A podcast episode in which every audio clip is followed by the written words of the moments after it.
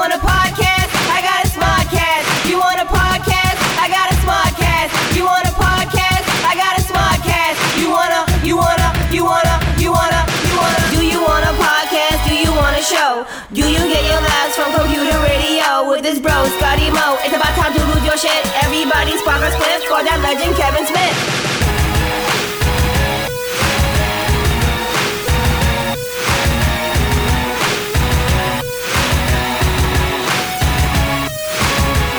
Welcome to Smodcast. I'm Kevin Smith. All right, we are still in conversation with the boys of TESD, man. With me again, as they were last week on Smodcast, as I was with them last week on or last week on their TESD podcast and also on their Patreon.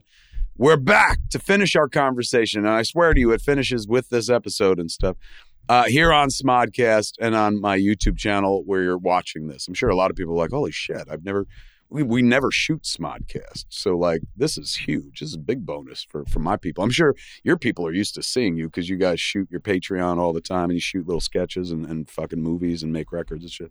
So much to talk about, kids. We've known each other for so long and stuff. And even though we've known each other for so long, and even though, as I was saying, later on the podcast you'll hear it and i don't get to complete that thought but since we're doing the beginning of the podcast now i can close i can close i can bend time and close the circle. And now i've spent so much time talking it up i forget what i was going to fucking say. God damn it what was it? What was i just talking about? Hour three is me going wait a second what the fuck was i just talking about? Which is going to be really ironic for the rest of this conversation. Walt may have just won his argument in advance ladies and gentlemen. Should quit while i was ahead. In any event, the third hour of our conversation uh, begins now. So there was that. That was the first. Uh, I think it was Jordan who raised that concern. Jordan was just like, "Well, Brian is now penniless," and I was like, "What do you mean? Brian's got all that." I said, I literally said, "Brian's got all that comic book men money," and she goes, "Brian spends all his comic book men money," and I was like, uh, "I guess that's probably right because he doesn't really have." Another job. Like Walter always had another job. When comic book men left town, he was at the stash. and he's responsible. Yeah. You're, you're the other guy who's just like comic book men's gone, and I'm going to take eight months off. which was, which I utterly respected. I was like, that is so true and on brand and perfect for Brian. But so when it ended, Jordan was just like, Brian is penniless. And I'm like, that's, that's not, I wasn't like, that's impossible because I knew that you didn't have a other gig and shit. But I was like, no, really? And so, uh, I don't know if I s- spoke to you. Well, I had to speak to you about the cancellation of the show. Mm. So I think it was there that I was like, what are you going to do? Because Jordan was the first one that introduced the notion of money.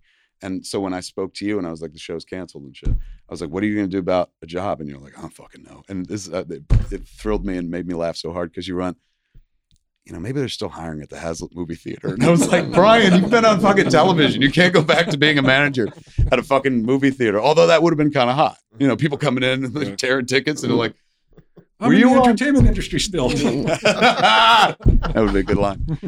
Um, or it would have been this this sad. Remember when Jason was like fucking delivering pizza after Mallrats, and people were like, "Weren't you in a movie?" And he's like, "Yeah, five bucks." he still talks about it. It still haunts him. He like you know he's that's he's long past that, but he still carries that like a cross. So, um, once it was once you know I I'm certainly not responsible for Brian's well being, but like I had fattened up this calf with seven seasons of a TV show by being like, "There's always free money to be yourself, Brian." And then one day somebody pulled the it's plug. never going to rain again, right, yeah, no, Brian, you're fucked. so the the Patreon people have been uh, working with Jordan, who runs our company, and trying to do a Kevin Smith Patreon. And I was just like, what was then just simply called a paywall. And paywall always turned me off as a concept because I'm like, well, I started this shit free, giving out free podcasts. I can't fucking suddenly start charging people. How we make our money was my old philosophy is from the live shows. It's very much like Mm. fucking uh, uh, uh, I don't want to call it IJ, Impractical Jokers, um, in their relationship with like the commercial. The show is a commercial. Yeah. The live show is the filthy fucking lucre. So same thing with the podcast for me. Historically, the podcast had always been, you know, we do ads, but the ads really just cover the fucking storage of the podcast. Nobody gets rich off the ads. Um, where the money was was they listen to the show for free, and when we're in town, they come fucking see the show uh, and pay us to see a live show, and we get to keep that money and stuff. Um, when they were like, uh, when Jordan was like, "You should do this. This is smart," and she's like the smartest person in our world and stuff. So I was like, yeah, I get it. And like Marc Maron had went behind a paywall, and a few podcasters had ducked behind the paywall. But I was still trying to hold out for like, you know, uh, it's free and funny. That's our slogan, and fucking, I can't like do it like that and stuff. And and so she'd been riding me for like four months and like kind of built quasi versions of what it could be, and always presented them like this is what it could be. And I'm like, still, there's a price tag. I can't do it. This is what it could be. This is a price tag. I can't do it. And she's like, well, that's the point of the Patreon. Is like these people can support your art. And I'm like, I get support from my fucking art elsewhere and stuff, blah, blah, blah. So this went on for a few years. Then all of a sudden this happens. And I was like, hey, man, why don't you do the Patreon thing with fucking Tesdy? I was like, because they got an audience that buys shit. It had everything to do with those two albums. Because I remember looking at those two albums and being like, the fucking balls of these kids. They made fucking records, which means somebody bought those records. Because if I know Flanagan, he ain't buying a bunch and letting them sit. Well, yeah, when he, But- uh, but it was his Quinn. idea. Quinn Yeah, was it the one that idea. drove I remember the him album. Telling me, and I was like, "No way, we're not doing albums. Boy, how wrong was I?" And the moment you saw it worked, you're like, move, Quinn. We're in the album business now. yeah. I don't cast two, right? Yeah. We're gonna roast you. but it was seeing that it was seeing the records and realizing and like in conversation uh, after conversation with jordan because she was always dialed into what you guys were doing and stuff and she was like their audience like pays for things. Like they you know she's like your audience pays to see you when you're live but like their audience is like more ardent more hardcore than your audience. Like in a way it's it's tighter eh, eh, i i.e th- another word is smaller but it, like that sounds dismissive but it's a tighter group but it falls into that direct philosophy of if you can find a thousand people to pay you one, you know, every month to do whatever it is you do, quit your job because that is your fucking career. So at that point, I was like, you know, I it, this ain't for me. Although it is now, we have that Kevin Smith Club, and and we there's a, a paywall world that I'm in as well. Um, but back when it started, I was like, this ain't for me. I was like, but this might be fucking perfect for like TESD and stuff like that. That also, well, that came directly from a stoner himself who was stoned when he said it. But then the person who built it with you guys, who walked you into Patreon and said, fuck up, is a massive fucking stoner herself. So in that long conversation, I was like, well, I, I, I hate to trace every nickel back to stoning, but like marijuana, I said, your money is marinated in marijuana. It's dirty And- money. To You're be the queen of fair, though, Walt maintained the Walt like line where you know he wasn't like you won me over, fucking Kev. Not with any of that. The one thing that did reach him though was a personal thing where I was like, I'll tell you right now, weed has probably helped save my marriage. Like it's you know I've been married over twenty fucking years, and I anybody you, you've been married longer, so you're about the only other person in the room that could fucking talk to this. But like, it is not easy to maintain a relationship with somebody for that fucking long. I'm doing fine. Yeah. Talking Yeah, welcome- welcome, newbie. um, and also to be fair, like yours is a different situation because you came to it, not to put a fine point on it, but so late in life that and you bought her on a website. that as well. but you did. You came to by the time you came to it, there was no like we were young and dumb. What was I thinking or some such shit. You were you're old, Old and, and dumb. fucking dumb. And, and she was dumb enough to fucking marry you. And so old and dumb met and bam. And that was the one moment that well, reached him. yeah, he was because like, you know what? Because that three-hour conversation, two hours of it was you being like, "I can talk about Spider-Man or Six Million Dollar Man because I was high," and I'm like, "Kev, I know you. We you would talk about those things, and you would still say all the things you did if you weren't stoned." Yes. So I I wasn't. But uh, gonna, to be fair, didn't I, wasn't like, that's that, the only reason I did it. That's true, Because Walter, one of this, and this was the part that was like, this, this to me was adorable and heartbreaking at the same time. Walter's Walter like uh, was talking about me being an addict, and I was like, "What are you fucking talking about?" Because I don't, for for the record, anybody who doesn't realize, I obviously don't subscribe to the theory that fucking weed is a drug and it's fucking very tame and shit like that, and it's not the '80s anymore. So I don't think like this is a hardcore fucking drug. But my uh, at one point he was like, um, when we were doing comic book men, you couldn't fucking come upstairs and record before you had you had to go downstairs and smoke weed in order to come up to the table and fucking have a conversation. And I was like, oh my God, Walt, if you would ever just walked downstairs, you would have seen that was not the case. I was like, literally, I put on my makeup and I, I blazed a joint every fucking time. But it wasn't like, if I don't do this, I can't do that. It was like, this is amazing. this is going to take it to fucking paradise. Because I, as I explained to Walter, I was like, with comic book man, I was able to close circles in time. I was able to loop time back. So the notion of, could you imagine if we got to sit around and just that just talk to each like other? a drug. That just sounds like It's not know, a drug, it's stoner talk, though, for sure. that just Definitely stoner talk. Like, like I'm going. But I was like, I'm can you imagine- cosmic. Could you imagine? Yes. Spidey went cosmic. I can go cosmic too. We're all cosmic. We eventually all go back into the cosmos, my friend. We're all just energy that goes back out. So you'll be there as well. You're cosmic too. And and based on and- yes, and based on the curve we're on, your learning curve, you'll pick that up in 20 years. What? That like that I, that you'll I- sound like me in 20 years. You'll be like, you know what? Kev was right. I am cosmic. by doing what? Oh, I'm not saying weed for Okay. sure. For sure. Yeah.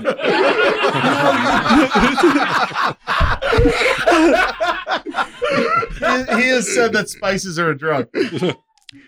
that was that was the one part of our conversation that I was glad I was not way privy to is how like I remember you being against him like doing pills and shit and I was in that with you so I was like you know fucking yeah that's bad Everybody's against me. Mm, not me. I was giving you money. Yeah, it's true. I'm like, I trust you.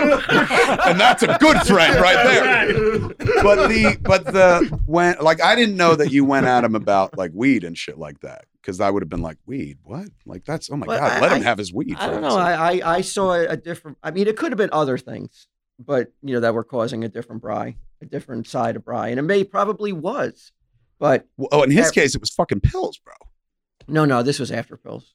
This was after pills. When he That was just a like, was weed last smoker? Christmas or the Christmas.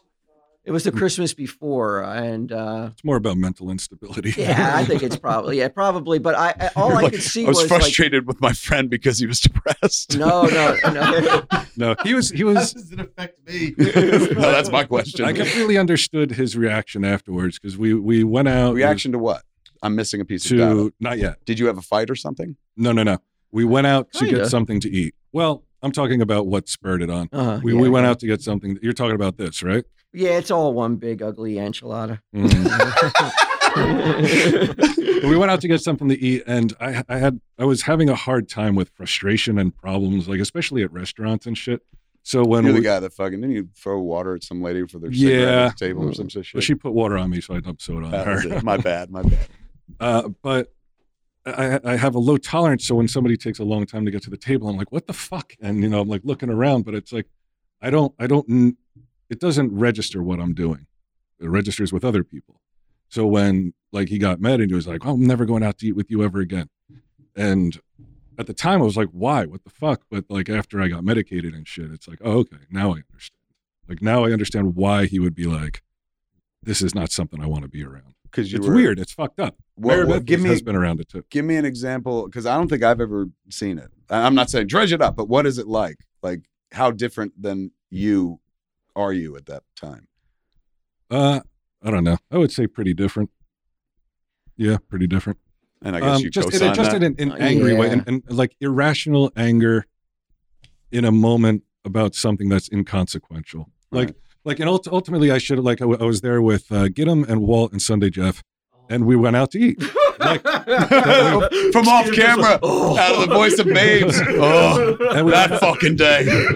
we went out to eat after having just delivered some money to an orphanage because we did a Christmas thing and we went into an orphanage and gave them the money. And instead of just like being like, "Wow, that was Basking in the fun," and moment. basking in it, and sitting Instead of down being there, like I've closed a loop in the cosmos. yeah, I'm going bending cosmic. time. bending time. That's what I said to too. I was like, Walter, I was bending time. I said it like 50,000 times in that conversation. Because it was such a great notion. And he didn't react to it the first time, so I kept leaning You're into it. to be Like. Did you hear me say I'm bending time? It's a comic book thing. You should like this. I gotta, I gotta know. I know you. I just I, before we end this podcast, I gotta know what happened when you hung up the call on your end. It- like, like what is that like to get yelled at by Walt Flanagan? It wasn't yet, but I mean, Chided. here it, Chided. it was it was a three hour call, and the first hour was we were we were like battling about something completely unrelated to weed that then brought up fucking weed. So once the weed conversation started, then we went another two hours, which I was happy that it went longer with that conversation than the previous conversation. But I was, and I, I don't mean this in a dismissive way. You obviously know how much I worship you and shit like that, but I was incredibly bemused because I was like, I'm talking to somebody from the year 1982. Like it sounded like somebody who had just listened to Nancy Reagan sit on Mr. T's lap and be like, "Don't do drugs, kids." And so uh, the whole time I was like, like, doesn't he realize the whole country's about to go legal? Like this this shit is tame. It's like tamer than cigarettes. you have to look at it from my point of view. I've seen I've seen people that I knew before they were doing this and didn't need this, and now it looks like they need it bad. Like who? Like me? but do you feel I, I need it bad or do you feel I like Oh. it I don't want to mention any names. well, that's the difference. So I said to Walter, I was like, because Walter was like, I was a bad friend and I should have fucking told you and shit. And I said, Walt, if I'm an addict uh, to anything, it's fucking food. And you never said shit to me Yeah. when I was a big fat fuck. And he was like, That's I'm not supposed to say shit to you. I said, I'm not saying you should, but I'm saying you can't feel bad about telling me like you shouldn't smoke weed because you never fucking said, Why are you eating like that? You're gonna fucking die. I said, I wound up almost dying from fucking eating food. And I called Walt like last week. I had to take a week off of smoking weed because of I had periodontal surgery. So for a week, I, Why why can't you smoke weed? they just they don't let you I think it's the sucking action, right? you can create an abscess through sucking, but you can also heat your gums and and then they won't heal. And Couldn't so you, couldn't you do edibles? I could have, but I don't really fuck with edibles because they don't do anything for me. Because I this uh, this I, this this doesn't really help my cause. But I usually have so much THC in my system that an edible won't really have an effect on me. so there it is. So I had so I'm off smoking for like a week, and at one point I called him As him if he's been vindicated. I know, I know. As if like you're right, I'm wrong. So I called him up and we were talking about something, and I was just like, "Hey man, I just want you to know, I've been off weed for like four days, and what I really want, what I what I feel my addiction is, is sugar. Because even though I've had mouth work, like all I want are fucking sweets. Like I want to eat a cupcake so fucking badly. I said weed, I'm not even thinking about, but the cupcake I fucking want and stuff.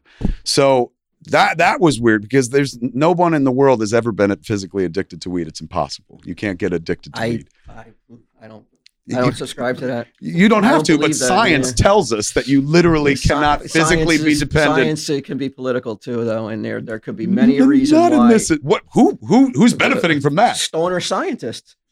Oh, but they're yeah. apparently Yeah. losing though because the world is They're not- still run by non-stoner scientists they- who well, don't apparently subscribe to they're that not theory. losing because everything's going to be legal. I hope so, fucking soon. Yeah. We only have uh, twelve states so far, but no, that's that's legit science, not crazy science. It's just you f- cannot physically. It's not like alcohol, which has a physical Yeah. addictive component, or heroin, which is definitely physically addictive.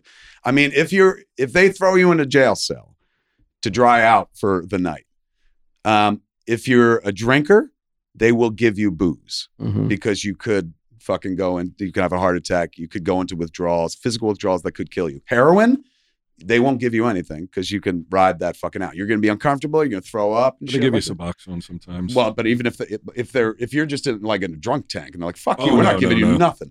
They won't. They'll give a guy who's a drunk a drink, but they won't give a junkie a drink. And nobody fucking gives anything to stoners because there's no physical dependence. So if I was like, I haven't smoked weed in 24 Well, hours, and be a, like, a mental dependency? You know, well, that's a great question. Do I have a mental dependency? I don't think so because in the course of a week, I was never like, where's my fucking weed? Like, it, it wasn't the first thing that occurred to me. The first thing that occurred to me was comfort, comfort eating. That is my biggest and really, in, in my perspective, my only addiction after I stopped smoking cigarettes. And that was the other thing. You never like were like, you shouldn't smoke cigarettes either. So it was oh, cute because- that you were like, don't smoke weed. think It was like, like- Bambi coming at me. it's kind of like foolish. To, like any any a man as smart as you Yes. knows you shouldn't be smoking cigarettes. Yeah, you're right. And I stopped, but it took me a while. I said, and to be fair, I was stupid that I started. I started so late in life. It wasn't even a high school thing. I started at the flood at the nor'easter because I fucking stayed, you know, in, in Highlands overnight in my house and it was underwater and shit like that. And then in the morning, I got up and I was like, I might as well go to Quick Stop because it's depressing being in fucking Highlands because we were underwater. So I walked up the hill and fucking wa- walked to Quick Stop because both of my cars were flooded. And when I got to Quick Stop to open up, the toppers didn't come because they too were fucking trapped in Manalapan or whatever the fuck. And there was a line of people in front of Quick Stop. As soon as I opened the door, every one of them were cigarettes. And so, like by the end of that day, I was like, if people will come out in this fucking hellistic weather, cigarettes must be amazing. and I tried a Winston, and and uh, th- then I slowly started smoking. I stopped smoking, and cigarettes, carcinogens, definitely would have killed me. My doctor told me he was just like, "You have uh, the, you know, the LAD. My LAD was fully uh, occluded, which means that's cholesterol and shit like that. So it was all little Debbie Swiss delights and fucking oatmeal pies. Crap food was in my LAD. But my heart, he said, he's like, oh, I can tell that you used to be a smoker. And I was like, I used to be. I was like, I smoke weed. He's like, that don't count. I said, why? He goes, because it's about nicotine and carcinogens. And I was like, and you could tell? He's like, I could see that you used to. He's going, but it's clearing up. When was the last time you smoked a cigarette? I was like, oh, fucking 10 years ago and stuff. It's a good thing. He's like, because if you'd been a cigarette smoker and this happened, I could not have saved you. Your heart would have fucking died and stuff. Mm. So, and my doctor, and I've said it in a few places, but my, my, not my cardiologist, but when I went to see my GP after the heart attack and shit, like after, like a week after I was out of the hospital and shit, um, I, I said, look, I didn't want to bring this up with my cardiologist, but I got a different relationship with the, with my GP and shit. She's cool. So I was like, I just need you to be honest with me because I hadn't smoked weed at that point in over a week, right? Because I was like, maybe weed created this heart attack. I didn't know. I didn't think it was my unhealthy living condition in terms of what I ate. I was like, maybe weed did this. So I asked the doctor, I was like, before I had the heart attack that night, smoked a massive fucking cannon of a joint. I was like, could that have anything to do with it? She goes, no, quite the opposite. It probably saved your life. And I was like, what the fuck do you mean? She was like, anybody told that they're having a heart attack, the first thing that happens is your blood pressure immediately fucking triples and compounds because you're like, I'm dying. And people wind up dying because of that. They panic themselves into a worse condition.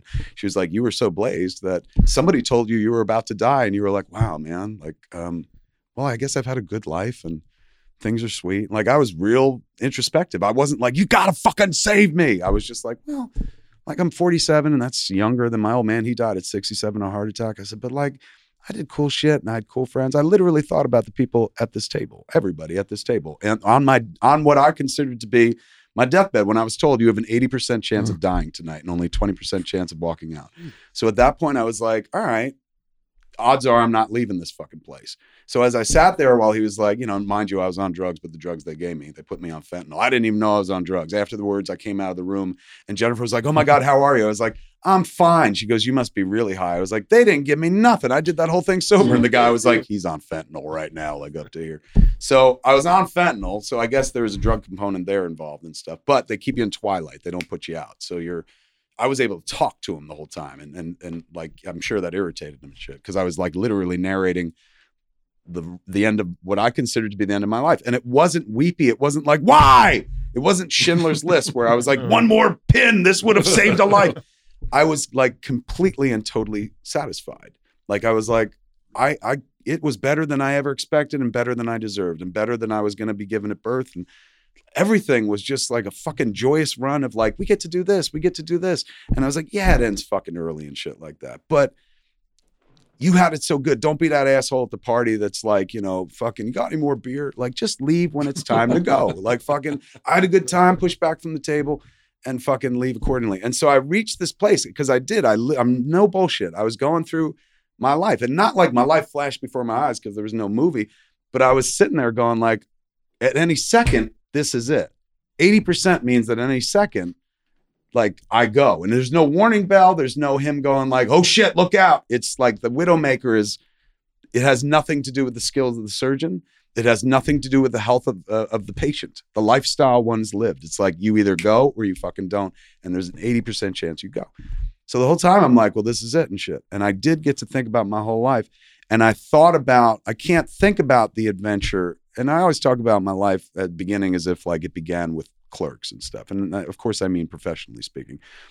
But it began before clerks with you guys. So as i sat on the table one of the things that literally made me at peace with potentially rejoining the cosmic was the fact that i was like I, I literally said this i bullshit you not i was like i had such good friends. Like it made it okay to fucking stare into the face of the void and be like all right fucking what more can you ask for? And then the motherfucker saved my life. And suddenly I was like, what am I gonna do for the rest of my life? Because I was ready. I wasn't even like, I mm-hmm. want to die, but I was at such utter peace in a way that, like, you know, everyone's scared of death and shit. I, you know, I don't care who you are. If somebody's like, oh, don't fucking fear death. Nobody wants to die because nobody knows what's on the fucking other side. And I, least of all, didn't want to die because I've had a good fucking life. Like, I don't want to stop being Kevin Smith. It's fucking rocked and shit. But faced with the notion that it was going to happen, one of the things that made me go like, you know what? I can do this was the people at this table. Um, that I would never come to that conclusion. if I wasn't a stoner. I wouldn't do that kind of thinking. Like, you know, I told Walter at one point too, I was like, Walt, if I wasn't a stoner, we wouldn't even be friends anymore. Like, eh, like people get into my line of work and they get competitive and they start cutting everyone out of their fucking lives. And I held on to my friends. That was a big part of my shtick, as we all know, and stuff, and involved them all. But then there came a point in my life where fucking shit, the bottom fell out. And that was when, like, you know, post cop out and shit, where I was like, oh, nobody's into these antics anymore or anything like that. Um, in that time, I had to come to grips with the fact that, like, it'll never be like it was but it could potentially be something else. If I did, if I wasn't a stoner, I probably would have been like, I gotta, well, fuck, that movie lost money. I gotta fucking make a movie that makes money and shit. I gotta get on that track where you make a fucking movie that makes money and I gotta get one. And desperation breeds contempt and, and failure as well. So I'm I'm not Tom Brady where the whole world's going, you fucking suck. And you're like, watch me win the Super Bowl and shit. I don't have those skills. I've never as much as I mm-hmm. love Gretzky, mm-hmm. I never identified with the skill level of a Gretzky. What I identified with is the humanity of a fucking Gretzky. I think that's the thing that I was most drawn to. So the notion of like, you know, I, I have to look out for number one and make sure that this career keeps going. I would have fucking let everybody go. Like if I wasn't a stoner, I would have fucking threw everyone over the fucking boat to save me and myself. And because I'm a stoner, you can see every fucking connection.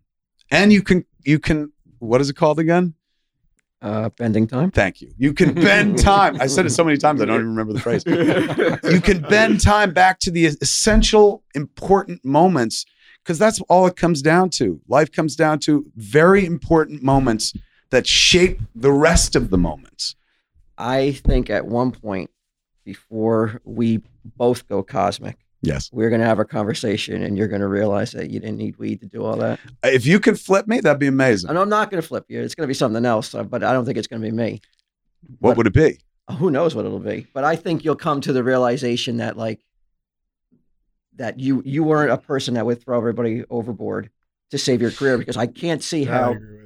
I I don't don't know. When you were I, saying that, I I don't know, but you guys thing. never you guys never saw Trapped Rat Kevin Smith. But You guys seriously, you guys were out here like blissfully fucking living your lives on the East Coast, and I was dying a million deaths on the other side of the country, going like, I'm irrelevant, nobody cares about me, fucking, I'm done. The internet hates me. I had to deal with a lot of fucking like the world turned on me at one point before cancel culture began.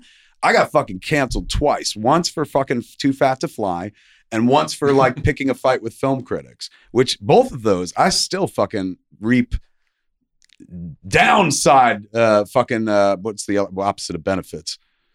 Uh, I still there's like liabilities. liabilities. There's still yes, there's, there's still liabilities that come out of those two experiences. Like uh, and and so yeah, I I was in a in a very bad place. Rat, if that trap rat actually, you know, sunk, Yes. it probably would have been um, a, a, a, a, difficult period that would have stretched on, but eventually, Kevin Smith,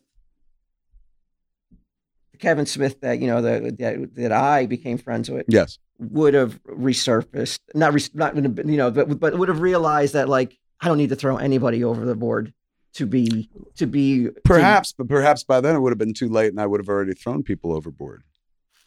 Possibly, but I mean, you would have probably have uh, if well, the people you threw overboard, you probably would have contacted and made it I'd right. climb right the fuck back up on that boat. Or yeah, but by the time I would have contacted, it would have been like, "Hey, I'm 65. How you been? It's been 10 or 15 fucking years and stuff."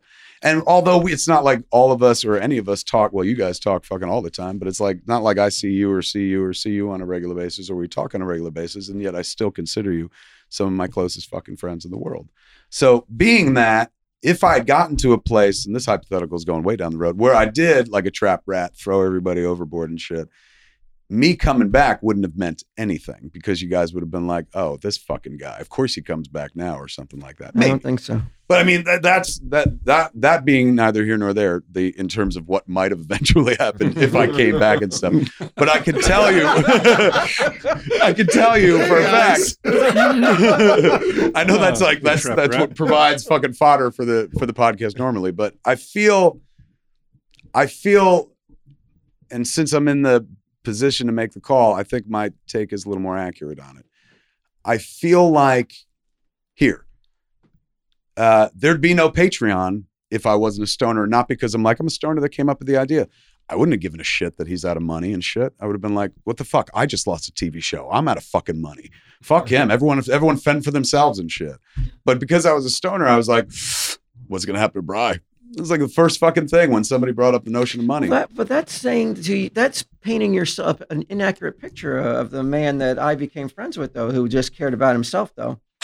Before we Before, but think about it. When you knew me, uh, this this version of Kevin Smith that thankfully never came to be would be the one that was so predicated on I need to get back where I was. I need to be this guy that everyone loved and was the golden boy that I would have eventually cast everything to the side to chase that goal. I know people that do it. I see it all the time in my line of work, man. People where it's no longer about like I just want to tell a story. It's like I got to get back on top. I got to fucking be. I got to make this. If, it's, if I don't have a hit, I don't fucking matter. Being a stoner really allowed me to be like, it's all right that not everyone loves me anymore because a lot of people still do, and I'll just work with them and for them. Hey man, it's me, Kevin Smith. Let me just get serious with you for a minute. Um, you never realize what you have until it's gone. And I'm a man who knows a thing or two about loss, I'm sorry to say. Just like how two out of three men will experience some form of hair loss by the time they're 35. Man, I know that feeling, for heaven's sakes. It happened to me. And I wish, God, how I wish that keeps.com was around back then. That's right. K E E P S dot com, man. The good folks at Keeps, they want you to keep your hair.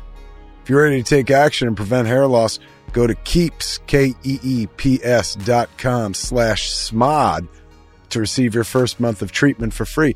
That's keeps.com slash smod, K E E P S dot com slash smod to get your first month free. Keeps.com slash smod, K E E P S dot com slash smod, man. Let me tell you something. These Keeps people, I'm, I'm happy for them. I love what they're doing. Um, I just wish that I could have taken advantage. I don't have any hair worth keeping at this point, kids. If I did, I'd be knee deep in it because Keeps offers a simple, stress free way to keep your hair. Convenient virtual doctor consultations and medications delivered straight to your door every three months, man. You don't have to leave your home. Low cost treatments start at just 10 bucks per month and Keeps offers generic versions as well. Discreet packaging and proven results. Keeps has more five star reviews than any of its competitors, man. Prevention is key. Treatments can take four to six months to see results, man. So you want to act fast. If you're ready to take action and prevent hair loss, go to keeps.com slash smod. Dot com slash smod to receive your first month of treatment for free. That's keeps.com slash smod. K E E P S dot com slash smod. Get your first month free, kids. Keeps going to let you keep your hair. Keeps.com.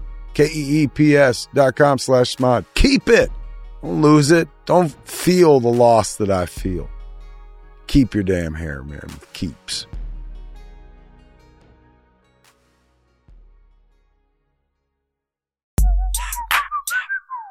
And so it gave me perspective, healthy perspective that I wouldn't have had if I didn't have a haze of fucking uh, smoke around me because I'd be fucking forced to deal with But wouldn't you have these come to that negative feelings. anyway, though? which conclusion? That it's okay if they don't, if never. everybody loves me? Why? It never fucking occurred to me before that. You were the first person that made me go like, oh shit. Well, That's why I fucking started hanging out with you and him because you're the first person I ever met that didn't give a fuck about what other people thought.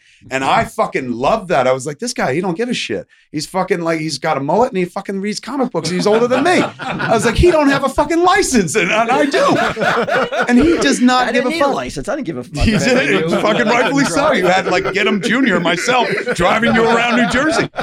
But then, in addition to that, there was a guy who also didn't give a fuck in a completely different way.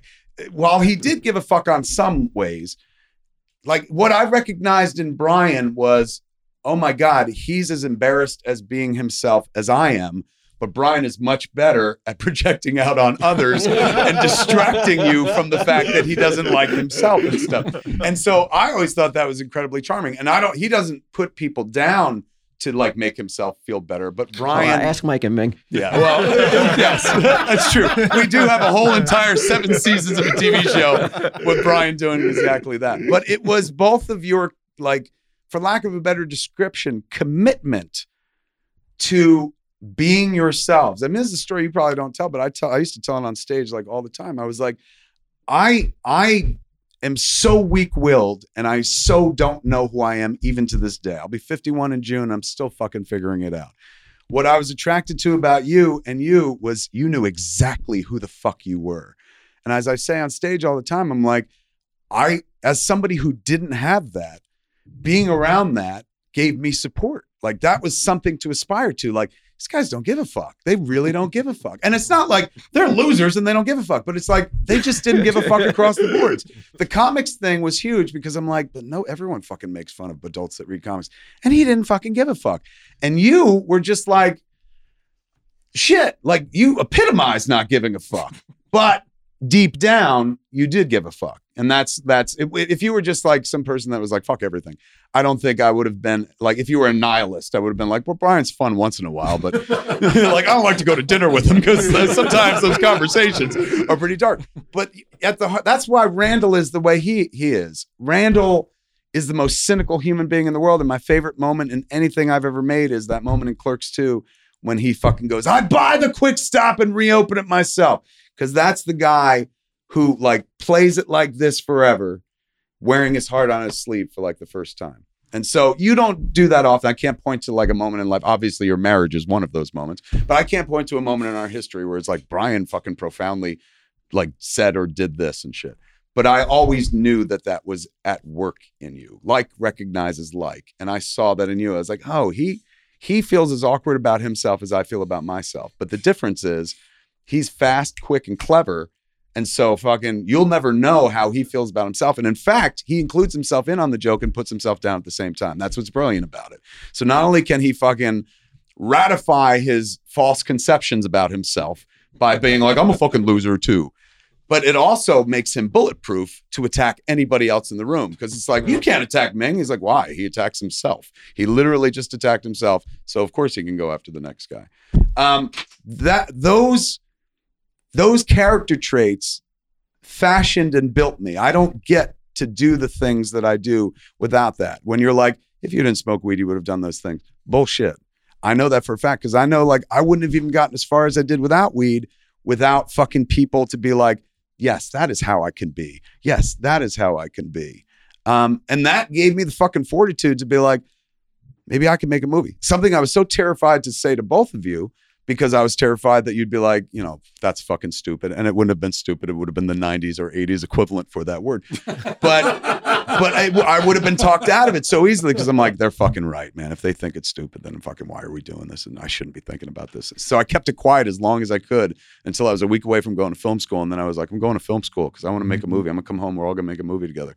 And the two of them looked at me as if I was like, I'm gonna slip under the table and suck both of your dicks, and you're gonna have a sword fight in my mouth. Whoever comes first loves me the most and shit. They just had this fucking look like, what are you what are you talking about and shit. And I had to kind of explain that like on the down low I've been applying to film schools because I didn't want you to find out. I didn't want Brian to find out that I tried stand up one day, which is in the documentary, which made me laugh so hard. In Malcolm's doc, at one point you're like, he, he later on, years later, he told me he went and did stand up. I'm glad I didn't know. I wouldn't have proved. but it, it was, you know, you you take what's useful and you perhaps overlook what's not. And what was not useful, of course, was two guys who were like, don't do anything at the risk of looking stupid. Because this was a person that wanted to enter a mm-hmm. field that's all about, look at me, I'm stupid. Like, you know, entertainment is essentially fucking that. So I took like my the my key character traits or the things that I would hang my new version of myself on because this version of Kevin Smith doesn't even resemble the one that Ernie went to high school with. Um, and this present version of Kevin Smith probably resembles a little more closely the version of Kevin Smith, Kevin Smith 2.0 or whatever that fucking launched when we met and stuff like that. But it was the fortitude that I chose to cling to. I didn't cling to the weakness of like he doesn't like himself. Why would which always befuddled me because I'm like most fascinating fucking man I've ever met. How does he not love himself like the rest of the world? How does he not have the joy that he derives from others? People in his presence just fucking get happy and shit like that. And then it's like it's back to the old like Pagliacci sad clown thing. Like the guy who goes to the fucking, oh, I'm so sad, doctor, I'm so depressed. And it's like, well, you should go see the great fucking Pagliacci. He's an amazing clown in town. You're like, but doctor, I am Pagliacci. Um, I left that behind. And and in your case, I left some of the more judgy shit behind. and I and I focused on fucking like the things about you that I was like, that's who I want to be. That's who I want to be. That's why I know that if you had ever said, don't go to film school, don't fucking smoke weed, But, but I would have been like, he's right. I shouldn't do these things.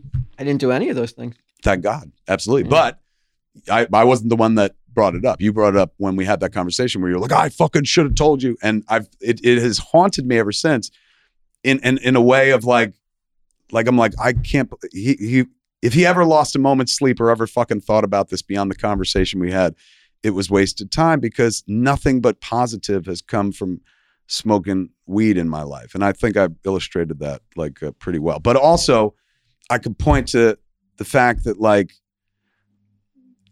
I don't know, like have you ever gotten in a fight when you've been stoned? Nah. No, it, it has a very calming effect. It really does. And again, I ain't trying to sell you and shit, but it's like it's it's not what we were told in the 80s. And it's not Oxycontin or fucking heroin. And it's not even liquor, which, you know, don't get me started. I could fucking do I I'll become you on the subject of fucking alcohol. And I don't mean owning a brewery. I don't mean owning a brewery. You mean the hard stuff? right? Yes, I'm talking about the harder liquors. Yeah, yeah. Liquors with a Q, not Yeah. made by Q. Beer's like the weed of Yes, liquor. beer know? is the absolute weed of liquors. But it, it is. It's like, uh, you know, that's where I go hard and shit, where I'm like, well, fucking booze will kill a motherfucker and shit like that because it's literal poison. So I could get on a high horse about that and stuff. But the thought that, like, that you would have been troubled in any way, shape, or form of like, I should have fucking done something. I could have interceded. A would have made for a less happy Kevin Smith who might not be alive because I'd still be smoking cigarettes. So I'd probably die of that fucking widowmaker and shit. But also, he might be wealthy, but you guys would be fucking broke. like, because all of the jobs came from weed. Yeah, um, I don't know. As green as this wall is, that's as green as your money is, my friend. Um, Again, I think that at one at one one day we'll come to uh, have a conversation where you'll see that the weed was not His the ability to dismiss the last half hour of you totally fine. Last half hour, fucking last 25 years. But regardless, he's absolutely right. We will have a conversation one day. I don't know that I'll be like, hmm, you're right. Uh, I you put too weed. much um, emphasis and importance upon weed that and didn't give yourself enough credit that you could have done all those things. I'll do you one better than that. It- you f- take weed out of it. I don't give myself enough credit, period. Like, you know, fucking Jordan says it all the time. She's just like, um, I've met 500 people that made clerks, and none of them are you, according to you. Because I'm always like, without this motherfucker, clerks don't happen. Without this motherfucker, clerks don't happen. Without this motherfucker. So I'm always like fucking doing that kind of shit. But um, I feel like this is how I explained it to Walt, and it's an analogy that I've become very fond of. I could eat spaghetti plain. Like spaghetti is edible and physically satisfying. Why would I ever eat spaghetti without sauce? Sauce just improves it. Doesn't it doesn't mean I need the sauce to eat the spaghetti, but my God, it just makes it better. It makes it so much vastly better. The closing, what was it called again? Bending time Well, if uh, reference was all about me going like, we're literally sitting around a table and getting paid money to sit around and talk about comic books. That's a fucking magic trick. And not everyone is ever going to pull that magic trick off. Smoking weed was not like, this is the only way the magic trick works. Smoking weed was my way of being like, thank you. Thank you, ladies and gentlemen. Like that was a fucking magic trick to pull off. So I enjoyed getting high before I sat around and talked because it was like, it made a great thing even better. But also, as I pointed out during the conversation, and Walter touched on it, I talked about like I could sit there and fucking soliloquize about Batman and Spider Man, blah blah blah. And Walter's right. I could always talk very passionately about things I was passionate about. However, being that we were new to the TV business and the game was about content and creating as much content as possible for them to shave down into the shows, being a loquacious stoner helped that show. If I had not been a stoner, I'm not going to say we wouldn't have made it seven seasons, but it would not be the show it was because I'd be like, that's interesting. What about you, Brian? I mean, literally, but you realize literally for the last hour, every single thing you equate to weed, though. Yes. Everything Yes. it feels like. Yes. That's not normal. It's not, but well, but my whole life's not normal. Clerks ain't normal. Fucking Dogma's not normal. The fact that a kid from Highlands became like fucking internationally known and I get to dress like a child for my li- for my living. But, but there's That's thousands not normal. thousands of Kevin Smiths out there in other fields. How dare you? I'm telling you how special you are. Like you're one of a million, buddy. yes, there are many of us. And guess what? A lot of us are stoners as well. It's I'm not saying it's necessary at all. And I don't say it's the key, but I'm just saying like it really did allow all of this shit to happen. It didn't. You fucking were. You were stone cold sober when you made clerks. Yes, you wrote I'm talking about all this shit. Like we're in a room with your green screen in it. I can draw you in half, and I'll do it for another two hours. A direct line from weed to this. We're talking about your world, yes. But clerks happen. But again, clerks is a magic trick, right? And I've even though I keep spending that coin that I've you know fucking created by saying the word, I say clerks every day and have for like 27 years. Clerks ran out of cash a long fucking time ago. And then I made Mallrats, and that fucking died. And then Chasing Amy brought me back, and then Dogma, Jay and Silent Bob Strike Back, Jersey Girl kills me again. Um, Clerks 2 brings me kind of back. Zack and Miri make a porno doesn't kill my career, but kills me inside. Where I'm like, this is I'm fucking I am this guy. I'll never be Apatow. That was the whole year where I was like, Apatow does what I do, and he makes more money. Yeah, and well, and he does it good too. And yes, No, no, good. I understand. Yeah, that, that's true. But I'm believe me, I'm happy to be me. But there was a time in my life before I was a stoner where I spent a lot of fucking time thinking about like why Judd Apatow and why not me. Just like in 1995 when Mallrats died, I spent an inordinate amount of time worried about the career of Ed Burns. I remember that. Yes. Remember He that. haunted me. He was my fucking like, you know, Lex Luthor. And the guy like had nothing, didn't say anything about me. It wasn't a personal battle, but he had the next clerks, and that movie made more money. What was it? Brothers, Brothers McMullen. McMullen. And that made 10 million bucks. We made three. And suddenly he was the new golden boy and shit. And plus he's more attractive, like Tom Brady, good looking. And he also has a Nobody's wife. Tom Brady. He has a model wife just like Tom Brady. It- it- He's G- G- bigger than Gisele. uh what is her name? Christy Turlington. Yeah, Oh, pretty up there. pretty Yeah, she's she right up there. I don't know my supermodels other than Gisele. You're like, I know one supermodel, and she belongs to the goat. Um, yes, but it. Wait, how did we get on to fucking supermodels? Tom Brady. No. Ed, Ed Jed Burns. Ed Burns. Oh, Ed Ed Burns. So Ed Burns like haunted me and was something that would like take joy out of my life because I was like, well, what's he doing? I I spent the first half of my career looking over the fence, worried that I was going to lose everything that I have. Because once you get something, you know, I had nothing, and then I had success, and then you never want to fucking lose success. And I had the sweetest success, which was like first time out the gate with an amateurish, like spit and glue effort. The world was like, "You're a fucking genius," and I'm like, "Thank you." And then the next year, we're like, "Ed Burns is a genius," and I'm like, "Wait." That two of these things can't be true. I saw that fucking movie and shit. And so suddenly I start judging myself against others. When I became a stoner, I've I've never judged myself against anybody else. Now I'm content to be Kevin Smith. Now I'm content to be like you guys were. Like to be like I know who I am. Like and I'm getting a better understanding of it now. You guys know who you fucking are and stuff. Now I'm at a place where like, oh, I know who I am. I'm Mr. Compassion. Um, I'm I'm Mr. Collaboration. I'm Mr. Hope. I'm Mr. You know Ben Time Cosmic. Like those are the things that like are more important to me now than like where am I in the directorial uh, pyramid? I don't even fucking think of myself as a director anymore. And to be fair, most critics don't either. But I spin so many other plates, and that also came from weed. That freedom allowed me to like let go of movies in a way where I could interact with them where it wasn't desperation. Like if I didn't have weed and it didn't lead to everything else and shit like that, my only source of income would be fucking movies. And so I'd be treating the thing I love like an ATM, like a prostitute and shit. And I that was the one thing that bugged me about the movie business in the beginning. I was like, I love this shit so much, but it's like, I literally have to do it now. I'm dependent on it because this is what pays my rent. Becoming a stoner allowed me to be like, movies are just something I also do, but I can make my money standing on a stage talking. Now, I did go on stage and talk for long before I was a stoner. We all know there are a series of videos of me doing it. But I submit to you, watch an evening with Kevin Smith and then watch like anything I've done in the last like 10 fucking years. I'm so laconic and fucking like I can't be bothered to answer your question, but I'll tell the Superman story one more time. like it's a kid who don't appreciate it because he's so scared it's all gonna fucking go away. And he was also fucking scared of like, are they gonna think I'm a fucking idiot or something? Him going like, I don't want to do comic book men because what if they make us look like assholes? Was something that I completely identified with, and at a time would have made me go, You're right, let's not fucking do this. Because the worst thing that could happen is we might look like assholes. but being a stoner, I was like, I don't care. We're gonna have a fucking TV show. We're gonna have a fucking TV show with my fucking friends. We're gonna sit around. We're gonna fucking talk about comics in my own comic book store. It's amazing. So it it only helped. One day we may have a discussion where I'm like, ah, you're right, I didn't need it. But that would be like saying, I didn't need spaghetti sauce, but fucking I loved it. I'm glad spaghetti sauce existed because it made spaghetti so much better. Butter noodles, that's for other people. Spaghetti sauce for me.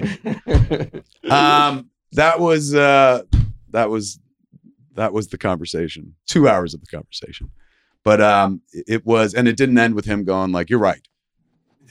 At all. And that way tonight. You didn't, have, you have to tell us that, Kev. We knew. As sure as if we were listening to the conversation. That so it true. didn't These two guys are sitting there going, "You poor son of a bitch." like, and I know what Act Three Actually, I'm is. like, he only got off with an hour of bad shit. Two. To be fair, it was two. But it was also like, you know, one of those things where I was like, oh my God, like I've known this guy for close to 30 years, if not more than this point, 30 years and shit. And like I could count on exactly maybe two fingers the amount of times we've ever like pitched voices and fucking like went at each other or something like that.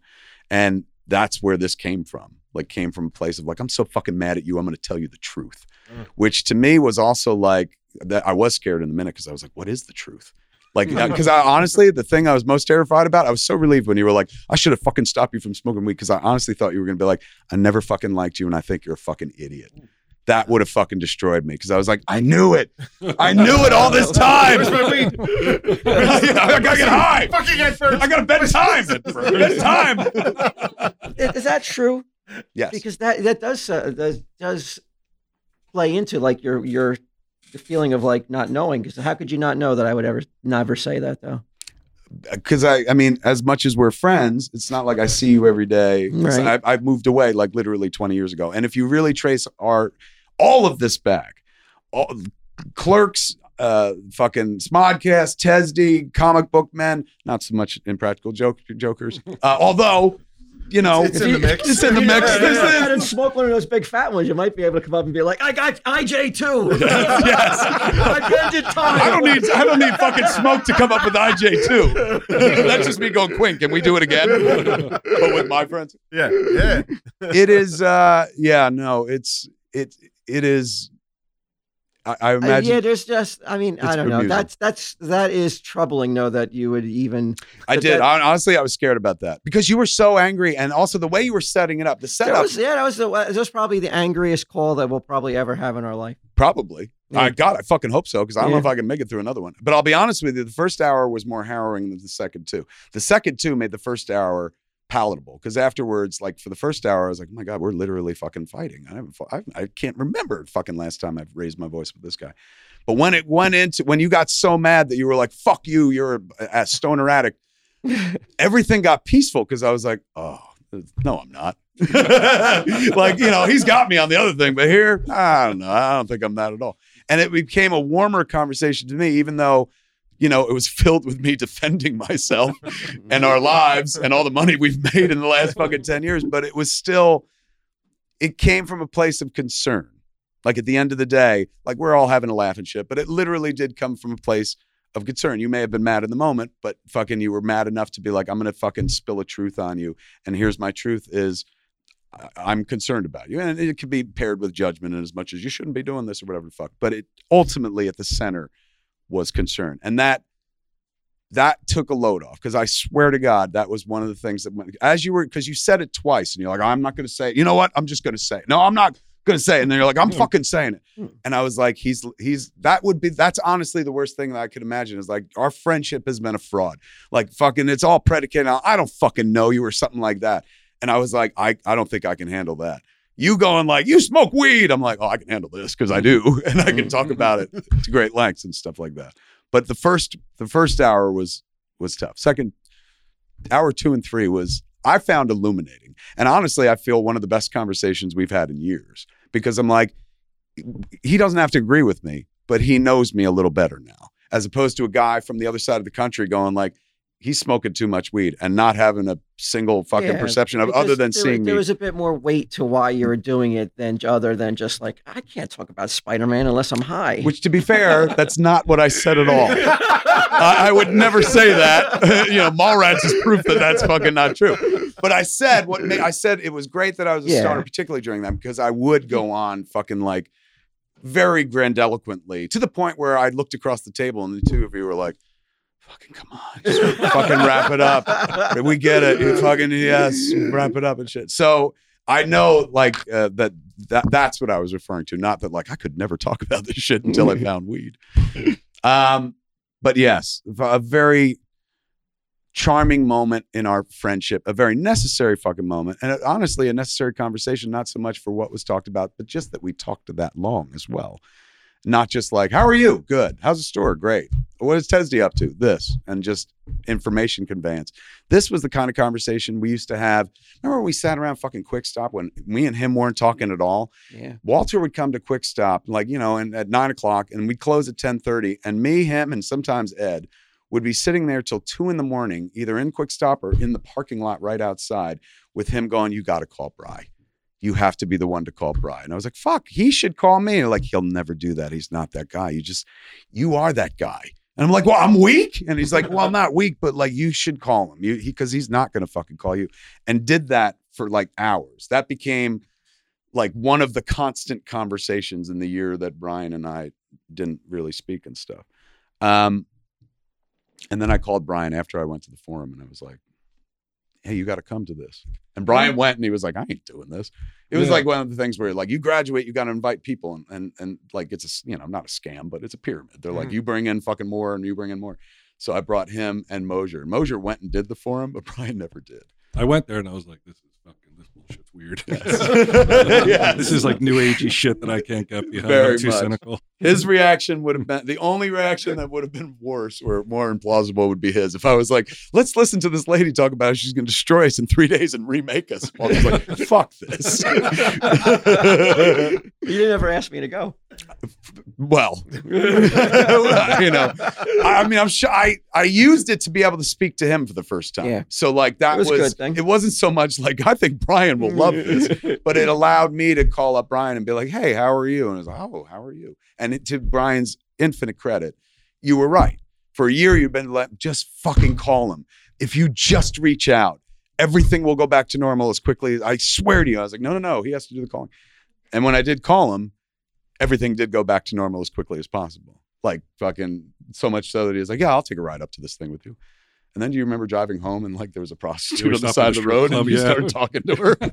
You're like, pull over, let's talk to this toothless prostitute. And Scott Mosier had just met Brian and he's just like, is he always like this? I'm like, yeah, that's his thing. He's like, hookers? I'm like, no, just talking to people, poking around and shit. She was in Um, the middle of nowhere. It was like on the side of a highway in a parking and you lot. gave her money too. And Yeah. not like, here's money for a blowjob. You're like, take this money, go home, stop doing this, he said, and shit. And she had multiple missing teeth. Yeah. And so even though he kindly gave her money too, he was like kindly suggesting uh, fucking dental work. I remember at the time as well. He was like, you know, you should really see a dentist, but not in a fucking shitty mocking way. Because I remember driving home, Scott was just like, why did he talk to her like that? And I'm like, he's interested in people. He, he likes talking to people. Liking talking to people uh, is what has gotten us all so far. All of us spend our lives spending money earned from simply talking to people. And that circle has gotten much smaller. In the case of, the case of Quinn, he at least talks to total strangers in the Mm. world. By Yeah. virtue of his work, he's forced to talk to strangers. Yeah, yeah. Look like an asshole all the time. and it fucking pays. Hey, Um, these I like cats, the idea though, though. I like. Oh, go ahead. created your own world. You literally have your own fiefdom where you never have to worry and I don't think you do anymore, but it's probably still built into your DNA. You never have to worry about worried about looking like an asshole or somebody being like, "Well, these fucking idiots and shit." Your audience like would watch you read the phone book to borrow a fucking tired old cliche. They would well here. Your audience would watch you fucking uh, read about the the, the the violent deaths of their loved ones, and still you'd get a laugh out of them, where they'd be like, "Oh, Brian, you've done it again." Um, it is uh it's incredibly unique and and i'm sure you guys don't spend a lot of time staring at it and stuff like that um because you know you're in the thick of it but somebody who's an outsider who's been witness to it the whole time is nothing but fucking impressive. Um the things that you guys have built for yourselves uh the things that i built with your fucking help and who knows what's fucking next. That's the thing it's like you couldn't have even seen a green screen wall 25 years ago or fucking 10 years ago or five years ago. And yet here we sit next to a green screen wall. What happens five years from now? I'm not asking for, Maybe all four walls are green. that's when we go cosmic. um, there it is, folks. If you've been listening to this very long ass podcast, you can watch this very long ass podcast in one of two places. It starts over on our YouTube channel, but the rest of it you got to watch. And we get into good shit and whatnot. If you're hearing this, um, the rest of it you can watch at uh, the Tell 'em Steve Dave Patreon. What is it called? Yeah, it's patreon.com slash tell him Steve Dave. Is that what it is? I know Ralph's is like patreon.com, the, the, Ralph the Ralph, Report? the Ralph Report or something like that.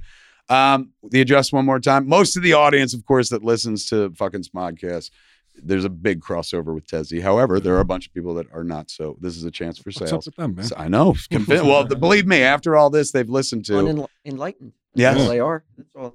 They have, they don't know how to bend time. You guys are bending time. Yeah, but they're fucking missing out. give them, give them the address again where they Yeah, can go. It's uh, patreon.com slash tell them Steve Dave. And there's so much good shit on there. Merchandise and videos and podcasts. You're and- not kidding. It ain't just hype. He ain't just saying that in a way of like, oh, fucking come see our shit. Like they literally have a and bunch of it's shit. banked too, right? It's like it's it's not like you only get this month's You know, shit. it's, It's, like, like, three years worth of. three content. years worth of stuff. Is that right? So if they join now, do they get Yeah. like an old lamp and shit? No, no, no. Well, like, like the content. The content. The content is Yeah. new. I was like, how many lamps did you make? No. we got a lot of skulls, not a lot of lamps. That's what it'll say on your grave. You had a lot of skulls, not a lot of lamps. 300 different fucking pieces, Pieces of of media? content. Yeah. Yeah. Unbelievable, man. Um, all from fucking talk, all from just sitting around and fucking talking. All from weed. And Yeah. weed as well. Second half came from weed, as we all know. I won't go down the rabbit hole again. I don't But think any of the 300 pieces of content have any anybody's uh, under the influence, are they? Well, I don't know, you guys. but it was all born under the believe so, influence. no. all born under the influence. Yeah. Doesn't matter. It's tainted from the start. Certainly the audience. Yes. Yeah. Don't judge them too hard, man. Good paying customers. Oh, What is yeah, Tattletales? Oh, yeah, Tattletales we did a great. riff on Tattletales, and I and Expl- is Tattletales the game show? yeah. So what was the riff? I, I think? Well, we did a like a, a take on it, Right, right, with, a, with a bunch of, uh, of people in our universe, and uh, It was Gidim and his there's fake some drinking going on and that on that set for the very first time ever. And was it uh, in the uh, around the table? Oh, it was outside the table, outside the set. So Yeah, it didn't. It didn't, it didn't touch the inner sanctum, though. Oh, I mean, it it was difficult. It was difficult to deal with. I and co-sign with you. inebriated, I, I uh, co-sign with you. I drunks. That's, Talent. that's my fucking. That's my kryptonite. That's when I lose. That's when I get judgy and shit. I'm like you shouldn't fucking be doing. But when, when it's your job to dress up like you're from the 70s and drink, like, come on. Wait, who was the drinker? that was Frank Five. There was a whole. I think everybody was drinking on it except Mary Beth me. was drinking and Mary was drinking. Yeah, I, I really, I wasn't. It rare is the man who can walk through this life and find joy absolutely unassisted. Happy is the man who can Yeah. do that. Yeah. Hats off to you, Walt Flanagan. Thank the rest you. of us need a lot of spaghetti sauce to get through this. fuck. um, you have just been listening to me do one of my favorite things in the world, ladies and gentlemen. And the thing that uh, when I fucking leave this world, I'll probably be like, God, I should have done that more. But it always makes me happy to know that they're sitting around and doing it, uh, still in my absence and stuff. Uh, talking uh, to you guys. Thank you, Brian. Thank you, Brian. Thank, Thank you, you. Walter. Thank you. Yeah, Thank you for cool, taking man. the ball and fucking running with it. Like it's a joy to watch Tesdy continue to fucking grow. Um, and I look forward to yes, seeing the other three walls become green. that, ladies and gentlemen, is uh, Smodcast for this week, man. I'm Kevin Smith. Roy Johnson. Frank Quinn. Walt Flanagan. You go bend time, kids. Have a week.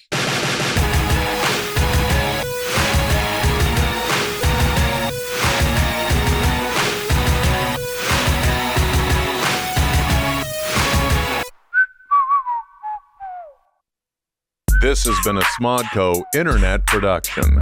Sip only at smodcast.com.